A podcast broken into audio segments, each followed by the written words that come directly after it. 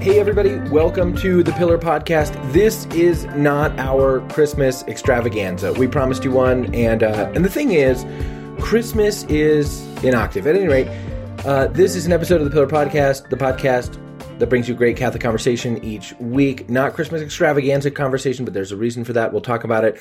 At any rate, I'm your host and Pillar editor in chief, JD Flynn. I'm joined by my podcasting partner, Pillar co founder, and moose sweater wearing guy, Ed Condon. Ed, hello. Hi, JD. Hi. Ed, why are we not having a Christmas extravaganza right now? Didn't we promise the people a Christmas extravaganza? Promise is a strong word. I don't remember promising anything. I, um, I, it, it, it's an intention we had and still have, but there's been a lot of news, and it felt like we would be ducking a conversation on some important stuff if we just went straight to the Christmas quiz episode. And also, I have not had time to sit down and write the quiz or invite the guests. So and and it is a lot of it is a lot of there's a lot of news and and the the setting up the Christmas episode is a lot of work that honestly we just didn't get to because it's a lot of work for Ed. Really, I just come to it. Um, I don't. I'm not. It's Ed's thing. Ed I, I take it very, show. very seriously, and I really like it. And yeah, that's right. I was really into making it, and he didn't want to do a sort of subpar version of it, and we ended up being really busy this week with a lot of news, and uh, and it's Christmas time, and it will be Christmas time for a little while, and so we actually have probably I said Christmas is an octave, but very honestly, Christmas twelve days, Christmas maybe. yeah, and and and even if we need to go beyond that, I mean, what's the l- latest we could get to and still call ourselves in in Christmas? February second, Candlemas, really? Yeah, right, exactly. So we will have some kind of extravaganza between now and Candlemas. I think. I, I'm confident that that will possibly happen.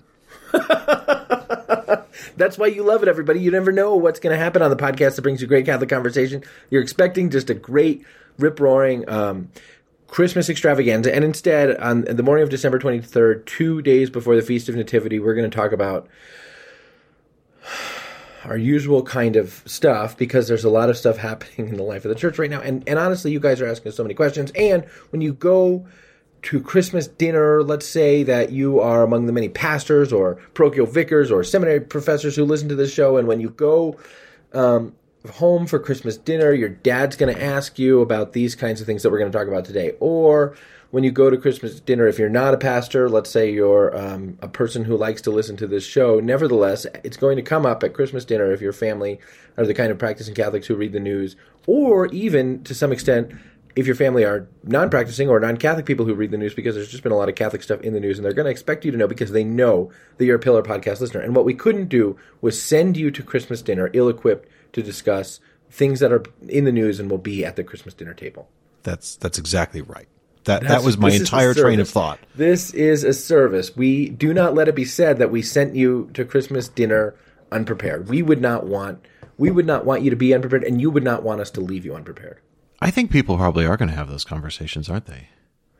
Well, I think people like we're getting a lot of questions about about you know th- th- no, I know, I, I, we are, we are, and I'm I, am i am agreeing with you. I think you're right. People, probably, I mean, I I refuse like Thanksgiving, Christmas. I recuse myself from conversations about the news and especially about church news, and I do it in a very. But your parents are visiting. Your parents are visiting. Haven't your parents asked you, Ed? Could you explain blah blah blah. Sure, I mean in informal conversations, absolutely. But I'm saying at the big table, big festival events, I uh, I just say, oh, can we not talk about work? Uh, you know, do I do you know? Am I going to ask you about you know whatever it is you do for a living? You know, it's it's, you know, let me. I hope you say exactly that. I hope you say exactly that. I do. I mean, Listen, I try brother-in-law, be... am I going to ask you about whatever it is that you do? I have not. Oh no, no, I, no. I know what they all do. I didn't want to give an example because then it would sound like I was singling someone out. I'm not saying I have no idea what other people do. I'm not a jerk. I just saying, you know, who wants to talk about work at Christmas? I but for other people it's not work. It's what's happening and I Yeah, that's what's happening. And honestly, uh, now to uh, now to explain the depths of JD's vanity, I really don't mind questions about work because they're a subset of a broader category that I like called questions about me. and so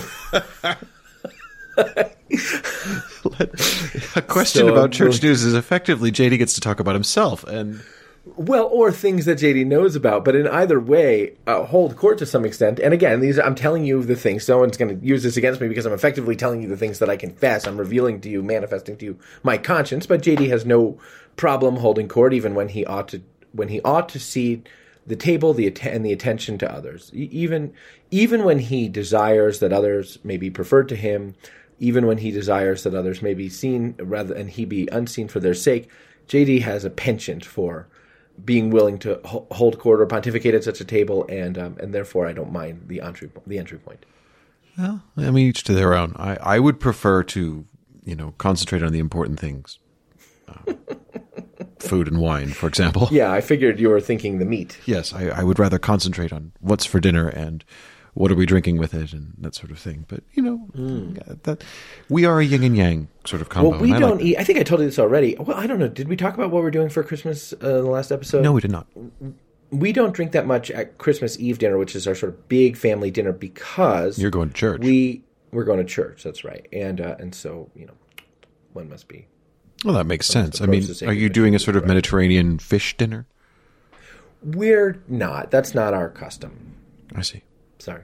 No, I, I But don't you mind. care a lot about Christmas customs and traditions that I, I uh, look. I like Christmas. were- I go. I go. This, I go big do. on Christmas. You're really into you like Christmas, and you not you not only like Christmas as the feast of the nativity. You like you you have, you own Christmas sweaters, which I do not. You I own several Christmas sweaters. yeah, you own several Christmas sweaters. It I actually have two do such a separate shelves. I, I have family-friendly Christmas sweaters and not family-friendly Christmas sweaters. Like what would be an example of those? This is uh, this is a family show, but we also we have a we have a producer who's a very handy bleeper. So if you need to, Um, okay, well, so accepting that this will have to be redacted. No, I for, you mentioned I'm wearing a, a moose themed sweater, which there's a uh, moose on your sweater. I can't see. Are there words under the moose? No, there's no words under the moose. It's just a moose. Um, I have, you know, I have one with with holly on it in a sort of green and red motif. I have a nutcracker Christmas sweater cardigan that you know has a nutcracker on one side and a sort of sugar plum fairy on the other. I I have a lot of Christmas sweaters. I have another one that um that is red and it has um a quote from a Christmas film that my wife and I both like, and the quote reads "Yippee ki yay." Um, Oh, right, and is riddled with machine gun bullet holes because, of course, it's from Die Hard. Um, so yeah, no, I have a lot of I have I have a Christmas sweater for every occasion, um, or at least I I've don't had even have one for the broad occasion called Christmas. So that's my point. This morning you were ribbing me for strange not. because you're normally very into knitwear. I wear a lot of sweaters, but I try not to. I, I, I- I try not to trivialize them or make them novelties. I just like wearing sweaters. I well, I haven't bought any of these myself. They've all been gifts. Yeah, maybe you People understand, JD, that I like this season. It is this is the season. I- I- Look, if I had a sort of um, what do the kids call it? Um, spirit animal is that what they call it? I don't think kids call it that. that. I think, I think uh, like um, people pushing into middle age call it that. But Okay, but what the, the sort of totemic representation of your inner id yeah, right. Mhm. That is is it the is the scene from Home Alone, which is a fabulous film and you know links deeply to my childhood for other reasons. because you're you grew up, you lived in Chicago before you lived in England, and also I did, because Joe Pesci was constantly badgering your family. He was, but you know we took it in stride. No, but the the mother from Home Alone, there's a scene where she's standing in a airport departure lounge and can't get on a plane home, et cetera, and she just starts having an absolute screaming abdab and just yells, "No, this is Christmas, the season of perpetual hope!" And you know this sort of angry force of will. You know, I, I that appeals to me. So I, I go I go big with Christmas, and I you know even if even if I need to do it with gritted teeth, it is it's going to be from tomorrow. Well, I say tomorrow. Let's be honest. It's it's almost one p.m. on Friday the twenty third, and I'm drinking already. So So, which is we do have a lot of work to do today. But what did you Um, No, get? I mean, gosh, we're not doing a Christmas extravaganza because we have a lot to talk about now. We're just yapping. But what can Mrs. Condon expect under the tree this year? I'm I, I've gotten my wife a few presents. Uh, the, honestly, the gifts are secondary to me for Christmas. I, I am not a. I don't lean heavily into the gift giving aspect. It is more the merrymaking. I I I. I, like a good wassailing. Um, I like uh, I, I like a good meal together. Uh, We we have in the we took a break because of you know the COVID era, but my wife and I have traditionally had a, a twelfth night party at our house. nice. We, you know, for the Epiphany, we one one should make merry at Christmas, and I Yeah. I take that very seriously. We were planning to have an Epiphany party, but we're we decided yesterday not to. That we'll choose some feast day in February and have a party because we Oh, you want to come to mine? a lot of things to do. Uh, are you having one? Yeah, I think so. Probably. I? Am I? I haven't told my wife yet, but yeah, Am I invited? yeah. If you want to, of course. Okay. All right. Listen, we got a lot to talk about here. Um, and uh, You just you want to keep talking about Christmas, I know, but the people don't want to keep listening to you wanting to talk about Christmas. I don't think. Well, you're very rarely right when it, when you choose to assess what the people do or don't want to hear me go on about. I, that's how we ended up with whole episodes of Hat Chat. You and your confident That's predictions of what people didn't is- want to hear about. That's true. This is knitting talk, I suppose. Um, but we need to move on from uh, from Christmas knitting talk to talk about the thing which many Catholics are asking us about this week. There are a couple things that many Catholics are asking us about this week, but the thing which we're going to start with, and maybe finish with, I don't know, depending on how long we talk about it, is the uh, the laicization of the longtime director of Priests for Life, um, now Frank Pavone, um, uh, formerly Fra- Father Frank Pavone, but now Frank Pavone. Um, it was reported last Saturday by uh, by uh, other reporters on Saturday night, um, by actually by our former employer, our former news agency, the Catholic News Agency, reporters there. So I feel like we can say, hey, people that work at the place where we used to work did it. They get a kudo.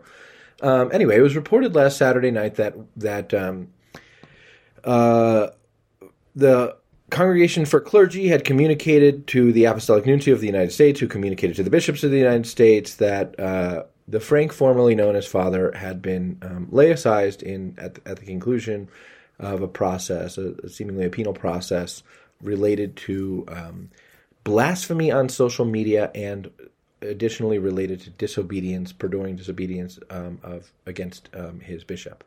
And um, this report raised a great many questions, um, in particular because soon after the news broke, um, Pavone himself, who is, I guess I say, the longtime director of Priests for Life, a longtime well known figure in American Catholic circles, once I think broadly revered figure for his work in pro life in pro life activities and his work to end abortion and to help the church with that, um, took to his Twitter platform, which is the place where he likes to take most often these days, and did a long live streaming video in clerics, appearing as a priest, continuing to refer to himself as Father Frank, and um, indicating that he had not been informed of this uh, this action of laicization, indicating that he had not uh, that he had not received any news about it from the Holy See, calling it into question, and suggesting that he, in fact, was the subject of longtime persecution by his ecclesiastical superiors in the life of the church, and that has set off a lot of conversation, disagreement.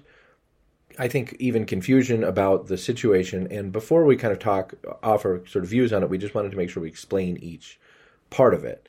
So I think one thing that might help, Ed, is honestly, I, I, based upon the questions that we've been getting, I think it might help for us to explain the relationship between um, sacred orders, the sacrament of orders, and something called the clerical state, and how that is understood in the church, and how one gets the clerical state, and how one can lose it.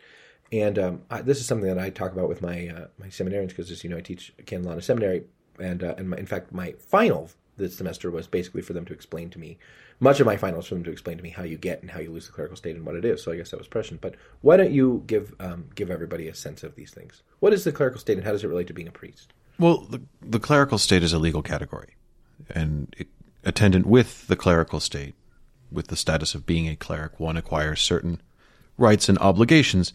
Um, those rights and obligations can vary depending on where you are a cleric, or you know, if you're a cleric um, in the Latin Church, for example, it comes with the obligation to not just continence but also celibacy. That is, one is not free to marry, but also there are certain obligations about um, around daily prayer, around attendance at the sacraments, about continuing education, that sort of thing, and you acquire certain rights, including, you know, for example, clerical dress, um, the, how how one might refer to oneself or be styled. Uh, that, The right to sustenance and remuneration, which is Yes. to say the right to long term sort of financial stability on the part of the church. yes, um, all of these things, and And and basically, when you say it's the legal state, as I think of it, it's sort of I think of it as the legal class of persons who are ordained and whom the church judges suitable in one way or another, or who, whom the church has not judged other than suitable for sacred ministry. That is to say, in the class of persons eligible for sacred ministry. I, I suppose that's a good way of putting it. Um, yes, because of course, and clerics. I mean, to be honest, you know, the clerical state used to, in the before times, encompass whole classes of persons. You know, who had gone through what we used to call minor orders. You know, you could have acolytes and um, you know subdeacons and all of this sort of thing. We're all part of the clergy. Now we just have um, the three ranks of clerics, which are the diaconate, the presbyterate, and, and the episcopacy. And you enter So- this clerical state at the same time you're ordained a deacon. It's kind of like the Yes. legal one of the legal things that happens to you when you get the sacrament of orders. We we used to have when we had a broader understanding of orders. Um, it, it used to be that the clerical state extended beyond the the the, inner circle. orders. Yes, beyond the inner circle of sacramental ordination. Now, now the two are effectively coterminous. That um, you know, you, you have to be a deacon, a priest, or a bishop to be a cleric.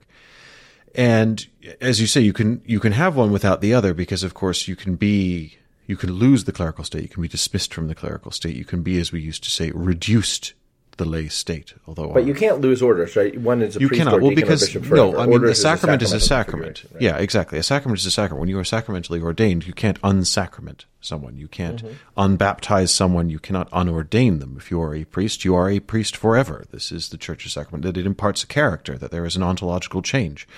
That the Lord, as He looks at you in your um, in, in your in your immortal being recognizes that you are configured to the if you are a priest the priesthood that you are a priest forever that that is how you are in all eternity that you are still a priest in in heaven as it were or in hell um, as as the situation demands. That you in the same way that baptism imparts a character so too does sacred orders. And so you, if you come to a point where uh, the church judges for for reasons you could say neutral or or if you like um, negative reasons why you can no longer function as a cleric. And and the church will reduce you to the lay state or dismiss you from the clerical state and attendant with that you lose the rights and privileges of the clerical state which include for example um, the faculty for certain sacraments that you know as a you're you're if you are a laicized priest for example you can still validly confect the eucharist because that is a function of your sacramental ordination but you are no longer licitly able to do so you but you will lose for example the faculty and therefore the for validity the ability to hear confessions and absolve sins except in certain circumstances where the law itself provides the faculty like the danger of death or whatever.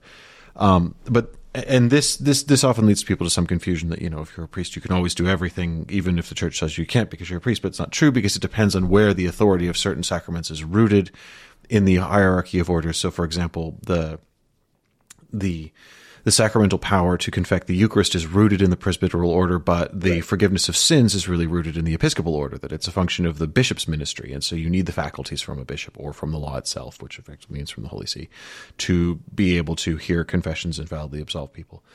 Um, so you, anyway, you lose all of those faculties when you when you lose the clerical state, but you are nevertheless still a priest. You you aren't to be addressed as a priest. You aren't to hold yourself as a priest. You're not to wear clerical dress or be called father or anything like that. And you can't expect the church to support you in those kinds. No, of you well that's but the, those but- are those are the, among the rights you lose with the clerical state are the are the right to sustenance and remuneration and that sort of thing. Decent support, you could say. But uh, ontologically, sacramentally, in terms of the in terms of your uh, character in the eyes of God, you are indeed a priest, even though, even though you're not a priest in a position to exercise sacred ministry. Correct. Right. Yeah. So this is what happened to Pavone, and it happened.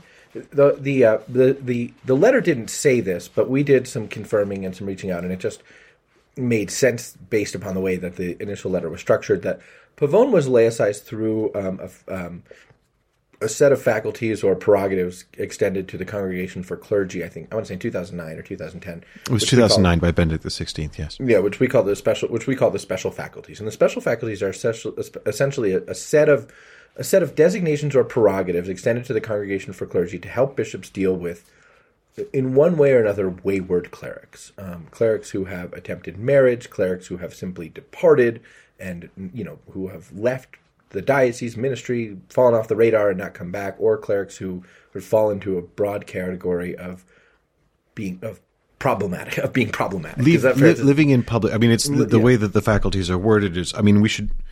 Well, it depends on how canonically nerdy we want to be. There were three at the time in I don't think there's 2009. any danger of. Okay. Well, so at the time in 2009, when these special faculties. So I'm going to pull up the law while you're talking. You go for it. Um, the first special faculty deals with priests who effectively set up in public concubinage. As you say, they attempt civil marriage. Um, they've acquired a lady, and very often they have beget children with the lady, and that sort of because thing. they they were they were so I think it's important to understand that the special we essentially have the the special faculties because there was a period of time in which bishops didn't know what to do with priests who had walked off. There was a sort of period of time.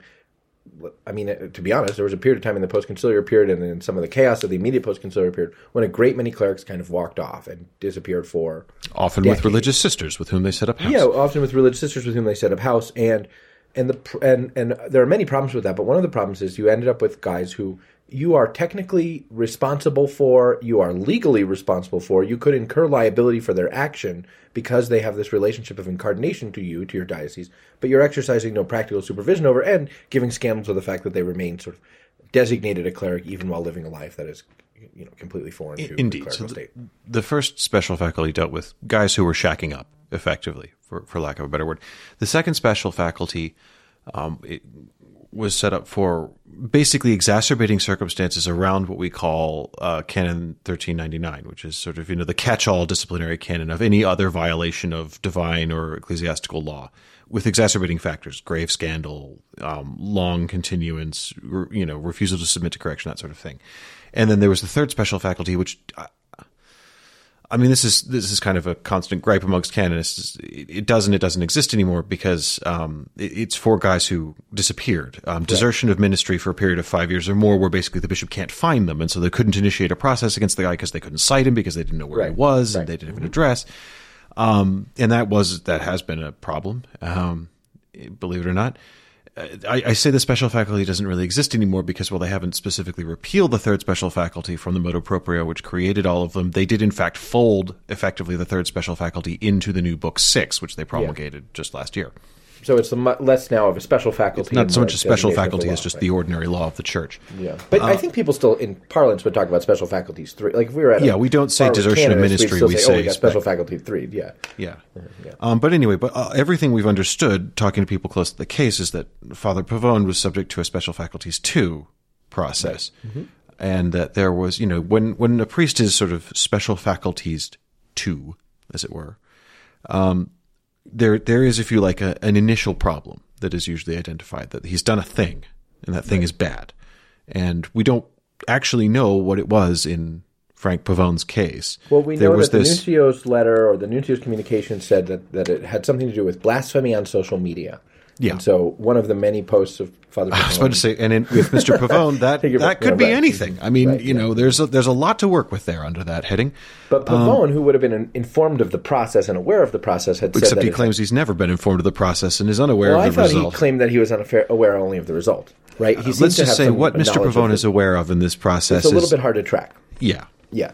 Um, but he seemed to suggest that at one point he had referred to uh, either President or then candidate Biden as a GD loser, but fill in the blanks, and uh, and said something else about GD baby calling politicians, and that he that some bishop who was opposed to him, namely I think his own bishop, uh, Bishop Zurek of Amar- Patrick Zurek of Amarillo, um, took tho- those phrases which he meant colloquially, shouldn't have said, apologized for, is what he says, took those phrases to be a kind of blasphemy and therefore initiated a penal process in response to them. But as you say, the special faculties two cases often have to do with someone who has a long-standing relationship of abstinence or some particular sort of perduring situation of abstinence in which there is some triggering event but it comes in the context of often of a relationship that is quite dysfunctional Right. Well, and and again, and I and I said this when we first heard about um, the laicization of Mr. Pavone, is that it's almost never the thing that you did in the beginning that gets you laicized according to special faculties two. It's almost always the response over a period of years where you demonstrate no remorse, you refuse to accept correction from your bishop, you don't conform to legitimate instructions, and that seems to have been what's happened with with Frank Pavone and his diocese in Amarillo, Texas, which is, I mean, we've, you know, it's not, the bishop has not engaged in a sort of very long, drawn out public whatever with Pavone over the years, but it has broken surface every now and then when he's had to issue a statement saying basically, I don't approve of what this guy has said or done, and, you know, don't think that this comes with, you know, the implied or explicit endorsement of, of the church or this diocese, etc. But he's also, there was an occasion where he said, you need to come home now. You're done with this priest for life thing. You've had your time. You're going to come home and you're going to be in a parish. And here's the parish I want, I'm assigning you to. I'm restricting and removing your faculties, your priestly faculties outside of the diocese. You have to come back to the diocese. And Father Pavone's answer, as near as I can tell, was, oh yeah, make me. Um, and we know that Frank Pavone tried to get several other bishops to incardinate him in their diocese uh, with the, I suppose, expectation that they would let him continue doing what he was doing he wanted Priests for Life. And the reason is that Pavone says that his work at Priest for Life is what he perceives to be a vocation within a vocation. He says, Look, I was called to be a priest. I'm ordained a priest. My priesthood matters to me. Um, I have discerned over a period of time that in the context of being a priest, what God is calling me to is full time apostolic work related to um, working for an end to abortion. We can talk about the character of that work in a minute. Um, but I want to talk a little bit about that sense of a call within a call. Uh, do, why don't we wrap up the laicization and then kind of put a pin in call within a call? Okay, sure. Uh, so wrapping up the laicization thing, it is it, you only as a bishop get to go to the congregation for sorry dicastery for clergy with a special faculties two case when you can demonstrate a long track record of I'm at the end of the road here. There is nothing else I can do. I've exhausted every legal avenue open to me. I've exhausted every pastoral overture that could possibly be made to this guy, and I've got nothing. So I've got no option left. This is it and and the dicastery will normally kick it back to you if you haven't really legitimately reached the end of the road on either of those things. They'll say, you know, you can try again. You should ask one more time. You should, you know, whatever else. It's not an easy thing to get them to approve the, these sorts of cases. And once the um, once they take the case and say, all right, yeah, fine, let's hear it. There is, you know, there's still the legal right of defense. It's not a it's not a judicial process in the sense that there's a panel of judges or anything, but you know there is a there's an instructor, there is there are assessors appointed to consider the evidence and the circumstances. There's a legal right of defense, including to legal counsel for the guy who's who these special faculties are being applied to, and most importantly, as far as I'm concerned, um, for understanding the Pavone situation, right the way along the process. It is made repeatedly clear. You can stop this anytime you want. All you have to do is do what your bishop is asking, Yeah, and this all goes away. that's right. And you know, when you get to the end of the process, and you know the final opinions are submitted, and the final argumentation is submitted, the instructor, you know, the congregation, the dicastery, makes its call and says, "Yeah, no, this is the only option the bishop has." We agree, we approve. It then has to go to the pope because dispensation from the clerical state is a really serious. Significant thing. And the special faculties cases, Uh, the, Are- the Congregation for Clergy effectively has the faculty to instruct the case to, to Yes. move the to move the case along, but it needs to be confirmed or because it's a special faculty, it is each each case is approved by the Pope in what we in the trade call in forma specifica. That is to say, he signs off on each and every one individually and approves it. So it is an act of the Holy Father to dismiss Mr. Pavone from the clerical state. which is why they have said that there's no right of appeal. no appeal possible because it is a criminal act in the Church to try and appeal a, an act of governance of the Roman Pontiff. Now, everything the Congregation for Clergy is doing is effectively, um, as you say, to present to the Holy Father. In fact, it is a special faculty to handle and present to the Holy Father for his approval in forma specifica cases of dismissal from the clerical state and payment with the consequent dispensation. So all of that. Okay. Um, what happened subsequently is interesting because one of the things which Pavone has said uh, repeatedly, which I, I have gotten a lot of questions about, is Pavone says, "Well, I was never informed of it." We said this at the beginning. I heard about it from Catholic News Agency when a reporter called me up and asked me about it. I was never informed about this, and how could the Holy See do that, and all that. We have been uh, doing some speculating about that. What happens after the Holy Father approves it? Ah, the, con- the dicastery informs the local Yes. Mm-hmm. ordinary and says you are to inform the person. Yeah, you're to you're to summon the person to the chancery, and then you're to inform them, right? So Yes, the you're to person is to be the, the the priest who is in the process of being laicized is to be called to the chancery and and effectively have the decree read to them to ensure that it has been understood and communicated. Um, this doesn't always happen, which is to say, the guy doesn't always show up, but it is the process by which dioceses are instructed to address the guy at the at the conclusion of the process. Right, and I, I think um, you can read the tea leaves of what's gone on here fairly easily. That what appears to have happened is that Frank Pavone was summoned by his bishop to receive the decision in the At process. the very least, this seems to us to be the most likely scenario, kind of taking into account what we know about the process and taking into account what Pavone has said and what the Holy See has said vis-a-vis the nuncio. This seems to us to be the most likely.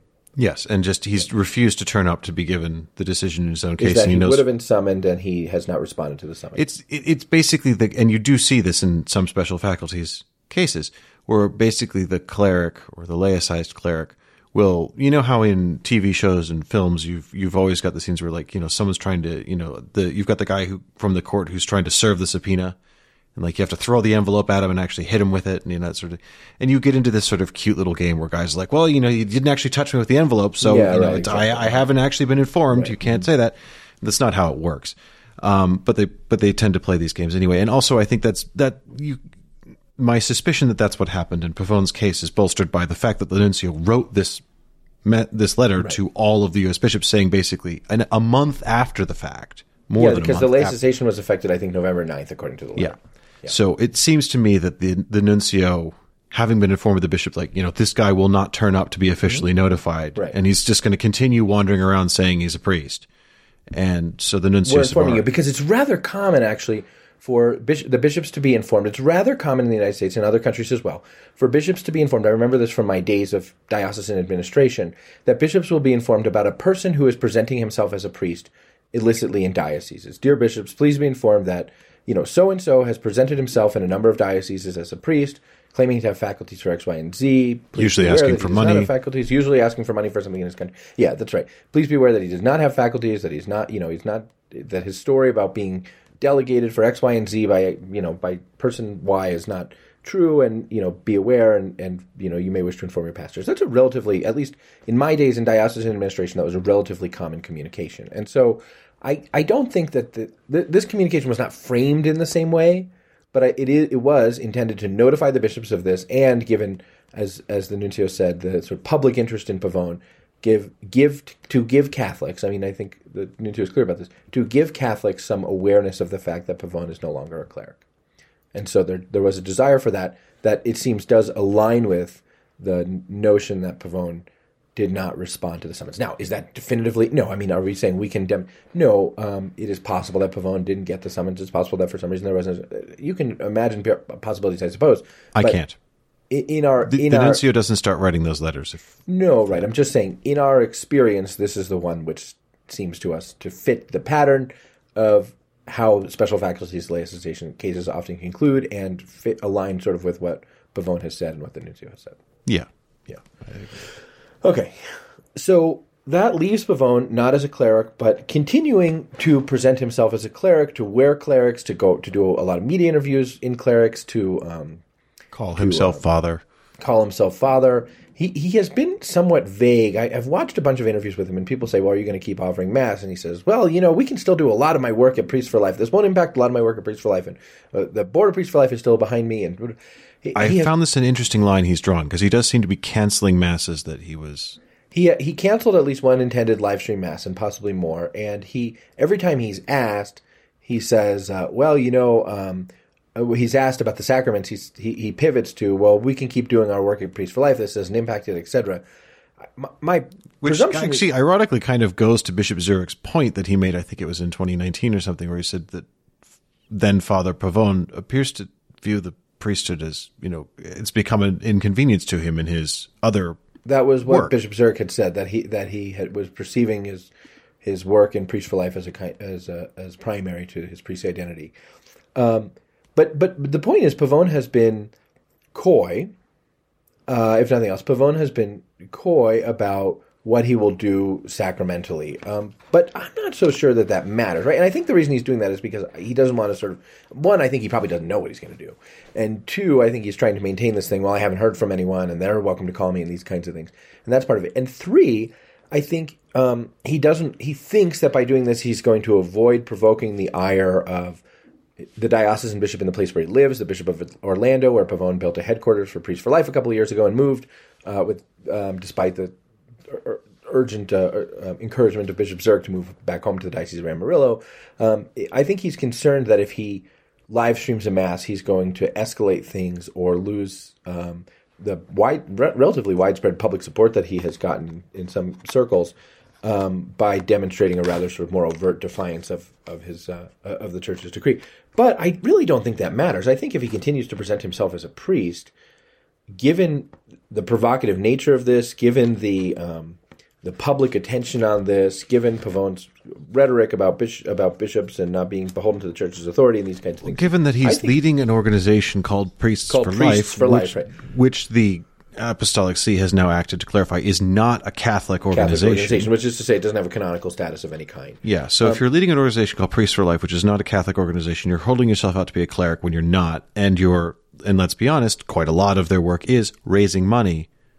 That's going to provoke a backlash. Yeah, gonna- so I think it's probable that eventually that I don't think it will be too long. I would not be surprised if in too long he got a letter from the Bishop of Orlando telling him to knock it off as a as a warning and telling him that there would be a penalty for failing to knock it off, and then he might face escalating penalties, including including the penalty of excommunication subsequently.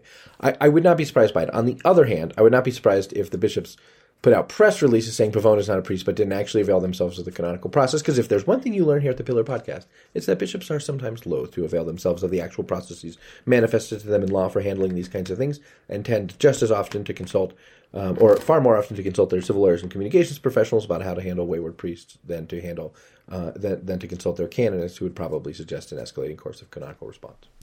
I, I, I applaud Bishop Zurek for um, pursuing the, the rule of himself of law in this case. Not to say that I feel that he had no other option. I don't know the ins and outs of the case. I just mean it's it is always edifying to see the law as it is intended to be used being used. But it is not edifying for very many people, Ed, because very many people have a bunch of perceptions about this. One, that Pavone has been unjustly persecuted, that Pavone had the sanction, and, and clerics who they regard as preaching, um, you know, heresy. The person who comes up most often is Father Martin. Has not been laicized. That Pavone, you know, that the bishops don't like Pavone's pro-life activity. That the bishops don't like Pavone's Trump I, I have seen um, a fair bit of this. and Pavone is uh, Pavone is driving a fair bit of that, right? I mean, you've seen a fair Oh bit. yeah, of that no, I mean this Right, is right. his. Yeah, he's he's clearly feeding a narrative that suits him. Um, and I've seen that all of this being directed at either the Vatican, quote unquote, uh, or or Pope Francis. That this is somehow you know Pope Francis is laicizing a MAGA which is priest. part of the reason I think why we start why we started by saying effectively that Bishop Zurek initiated this. Process. Well, but this is the thing: is if you've got a beef about why has "quote unquote" the Vatican or Pope Francis laicized Frank Pavone, but not Father James Martin, you've you've misunderstood the process and how it works. the The Vatican is a is a reactive force in a special faculties case. It's not instigated by the Holy See. The Holy See doesn't say we're going to go after this guy. That the local ordinary, the responsible bishop for the priest is the one who makes the case, who brings the case, who says, I have a responsibility to deal with this person. I have run out of options mm-hmm. in dealing with this person. And so I need to go and escalate and ask for effectively you to do what I am not able to do. Now, if someone has a problem with another priest and how they are exercising their public ministry, whether it's Father James Martin or someone else, you know, your beef is not with Pope Francis or the Holy See. Your beef is with the His proper superior, right? of that priest. Yeah. If you think that a, that Father Martin is not teaching the Catholic faith or is teaching things contrary to the Catholic faith or whatever, yeah, you have to ask yourself, well, what is his provincial superior in the Society of Jesus doing about that? I mean, that's and he's that's not the question.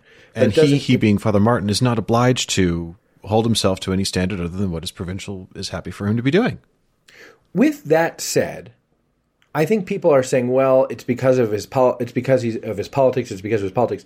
And I think it does have to be recognized that yes, it is it, what has happened to Pavone is in part because of um, his his primary commitment as demonstrated by his public persona and his frequent public statements, his primary commitment to openly partisan activity, um, which is which is uh, prohibited of clerics. You know, openly partisan activity um, in a way that his bishop has not, in in a way that his bishop has discouraged in various ways, and in a way which is seen to be um, inconsonant with the clerical state. It, it, it is, of course, it is related to the fact that he is.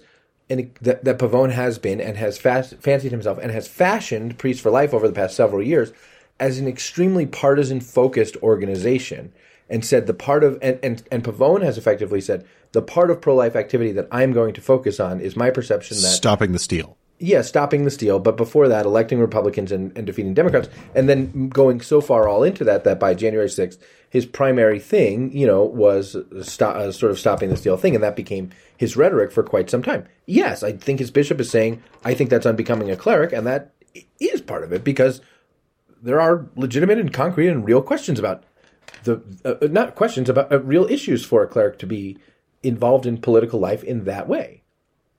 Yeah. Yeah. Can we talk about another reaction to? Uh, sure. I don't want to forget about vocation within a vocation, but yes. Okay. What did you make of um, the only direct episcopal response to Pavone's case.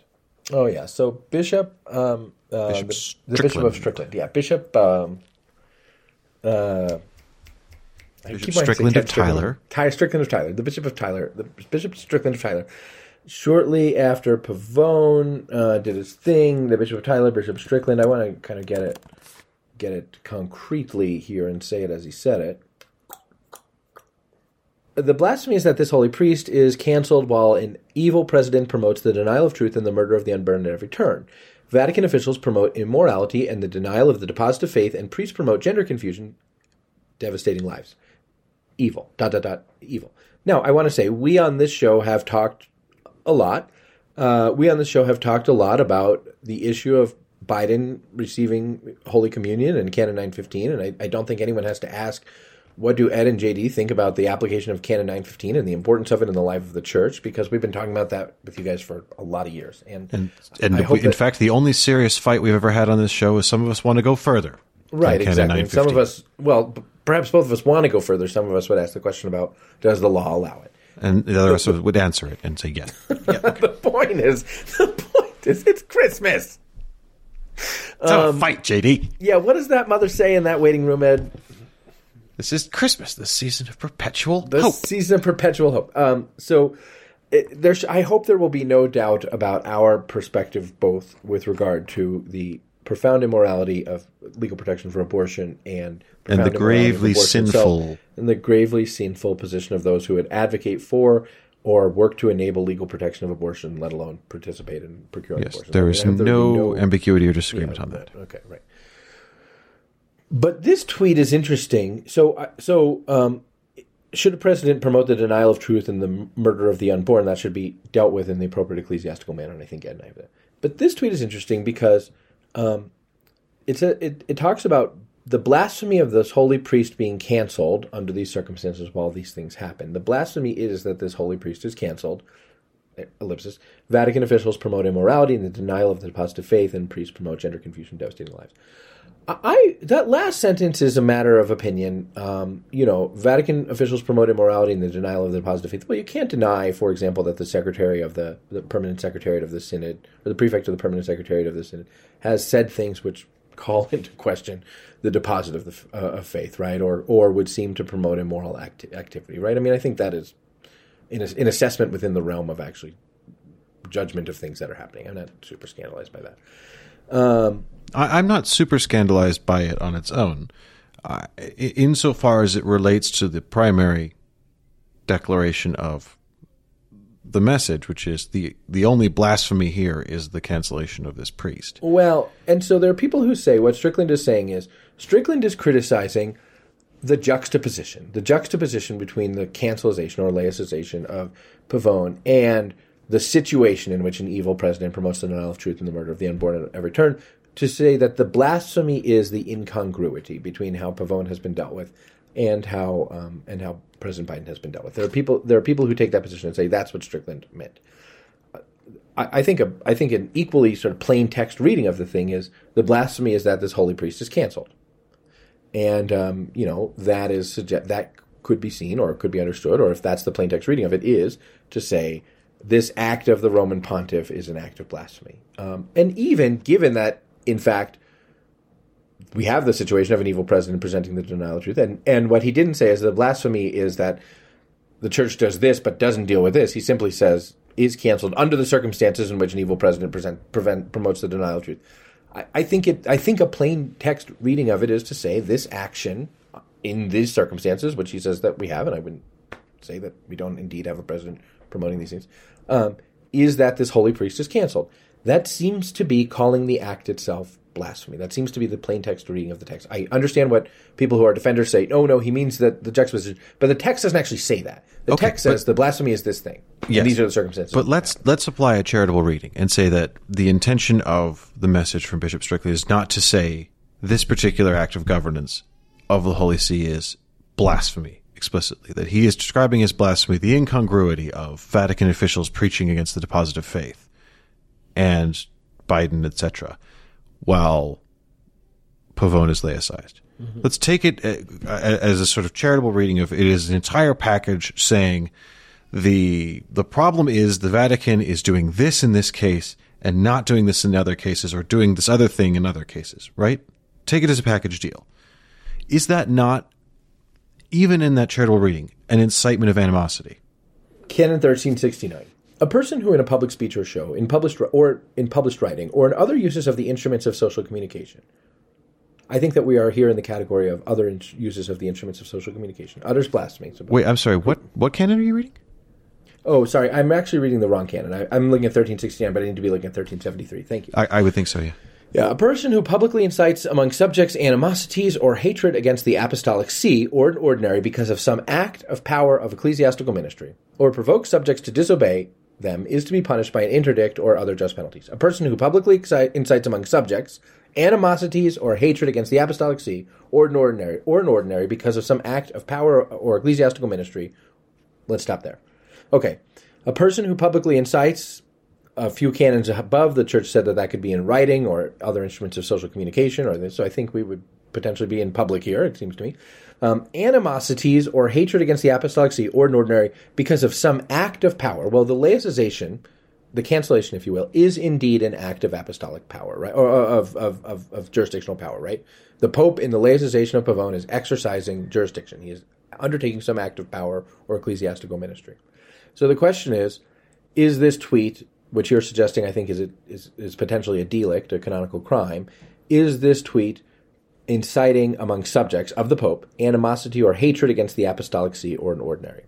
I, I wouldn't go as far as to say hatred, but I think I think saying this act of ecclesiastical power is an act of blasphemy may well indeed be inciting among subjects animosities. and and to, uh, to be fair, I'm I'm trying I'm coming to this soft conclusion, taking it in the round, taking the entire context of the statement, and and I would even go so far as to say, if the if the original tweet from Bishop Strickland said the only blasphemy here is that Frank Pavone X while Joe Biden Y, I would have said that's not very well phrased. I don't like that, but okay, you know whatever. But it refers specifically to some act of ecclesiastical power. And then it goes on to say, and it's the Vatican who are doing X, Y, and Z. And this is not, you know, the, the canon does not say the Roman pontiff in person, the apostolic see. And the tweet specifically says, you know, while Vatican officials, blah, blah, blah, referring to the apostolic see, saying its governance here is bad, its governance here is worse. That seems like inciting Seems like animosity. it may well be a delict.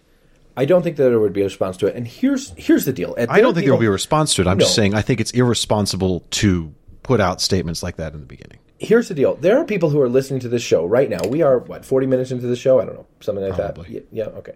We are 49 minutes into the show, and there are people who are listening to the show saying, "What are you guys doing? There are so many problematic things happening in the life of the church. There are bishops in Europe advocating for the liturgical blessings of same-sex couples and advocating against the Humanae Vitae. There are uh, officials in the Pontifical Academy for Life suggesting that Humanae Vitae can be revised.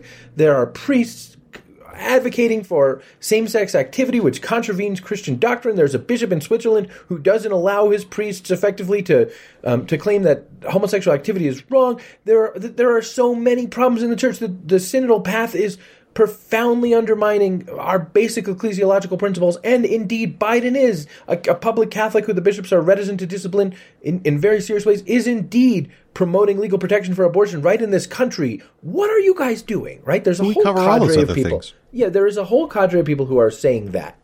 First, I would say, yeah, we, we cover all Cover that all the time. We cover that stuff all the time. We talk about that stuff all the time. We're tired of talking about that stuff. Not not tired of it. We'll keep doing it, but we talk about that stuff. You can't if you put us in context. But I think the point is, I think there's a whole cadre of people who are saying, why isn't why is anybody saying Pavone is the one who should face this sanction? Why is anybody picking on the words of the Bishop of Strickland when there's all this terrible stuff happening in the life of the church? Please, please, do not mistake us to be suggesting that, um, in our estimation, Pavone is the most immediate disciplinary need in the life of the church. Um, but it is, but it is the disciplinary move which has been made in the life of the church. And one of the things that we try to do, and one of the things that I honestly think Christians are called to do, um, is to some extent to assess the thing um, to assess the thing in front of us as the thing in front of us to say, okay, what is this? What is the deal with this Pavone situation? What can we know about this Pavone situation? What is the response to this Pavone situation? Let's treat it justly by treating it as its own thing. That doesn't mean we ignore, um, you know, everything else that's happening in the life of the church, or even say, oh, people see a pattern in which certain kinds of things are tolerated, and um, and certain kinds of things are not tolerated, and that should be See all kinds of patterns about that addressed, sort of stuff. All Again, kinds of things are, and right, and all and those kinds of things should be addressed, and um, and you need to bark at the right trees to do that, and the people who are responsible for it need to be asked about that and all that. But none of that, in and of itself, this is the thing that I've seen most often. None of that, in and of itself, vitiates the question: Was Pavone himself in Pavone's situation treated with justice? Right? Pavone does Pavone's situation merit X? And um, if Pavone's situation merits X, or if we're unpacking what happened in Pavone's situation or whatever, I, I think th- th- there's this sort of response of like, well, I, I just keep thinking about laborers in the vineyard, although I haven't quite worked out the analogy yet. Well, we've been in the vineyard a long time, and now our guys get in trouble, or something. But the fact of the matter is, the question is to look at this situation and to say, was the law applied in this situation? Were procedures applied in this situation? That doesn't mean everything is rosy in the church and everything else should be ignored. It just means, with regard to this situation, what's what's true and what's real. Well, I mean, yes. My my response would be even perhaps a, a little more spiky, but Go, well, just I didn't You're care so about too. this. I did. You called me about the phone over the weekend, and you said, "Oh my God, can you believe this?" And I said, "I don't did not. I care. never- whoa, Why whoa, are you whoa, whoa, bothering whoa, me on a Sunday?" whoa, whoa. I never say, "Oh my god." No, you didn't. You I- never say that. That's true. You get in trouble for it. I don't.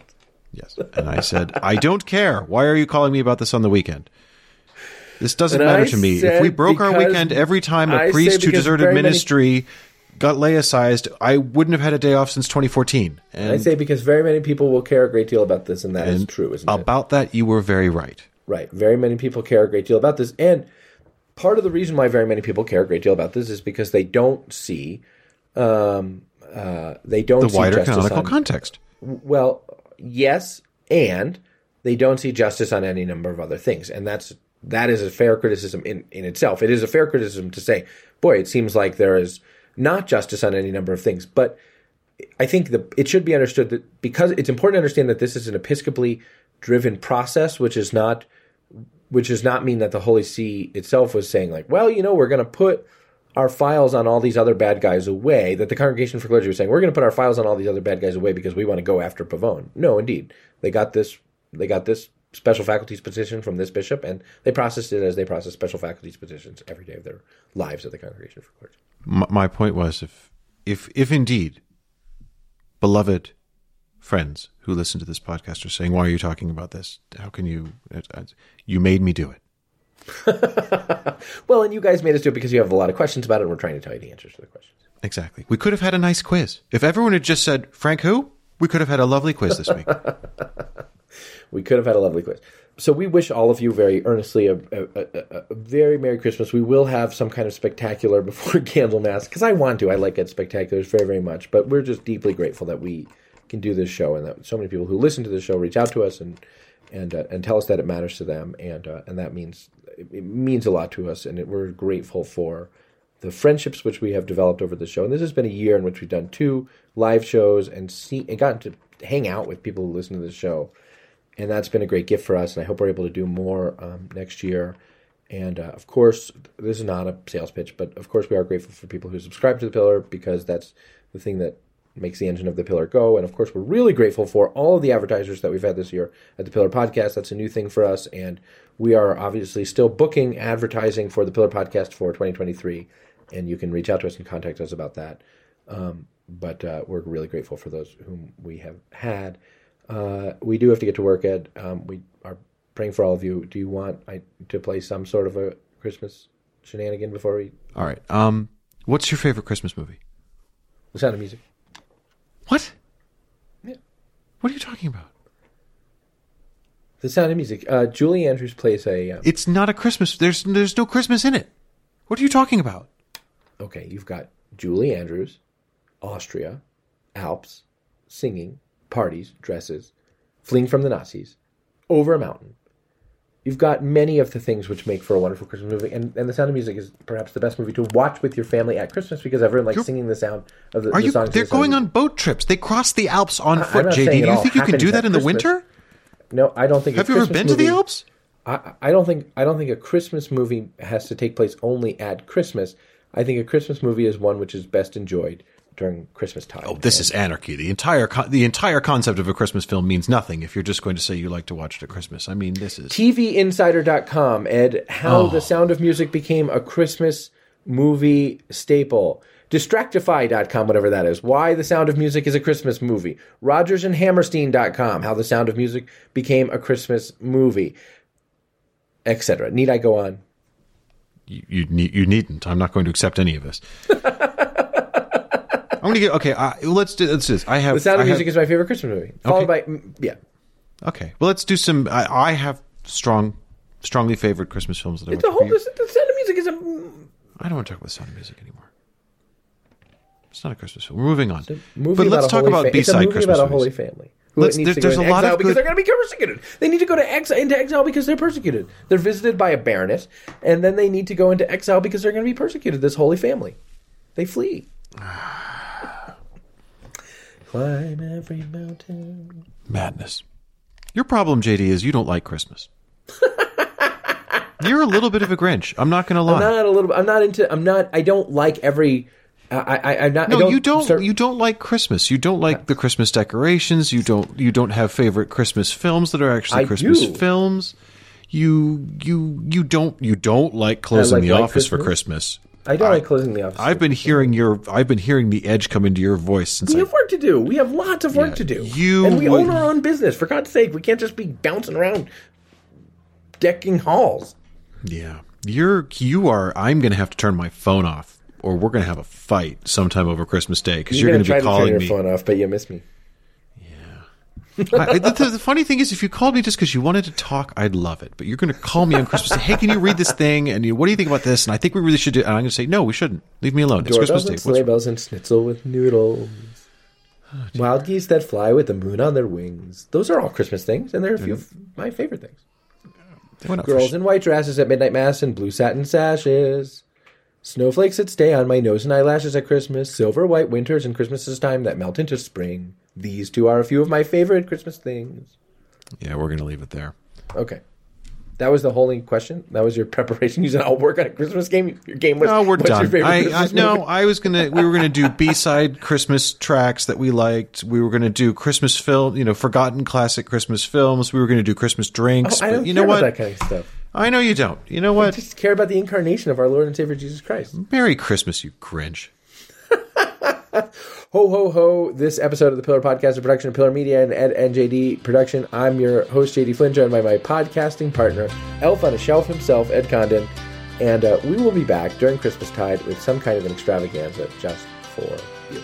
The season's upon us, it's that time of year. Brandy and eggnog, there's plenty of cheer. There's lights on the trees and there's wreaths to be hung.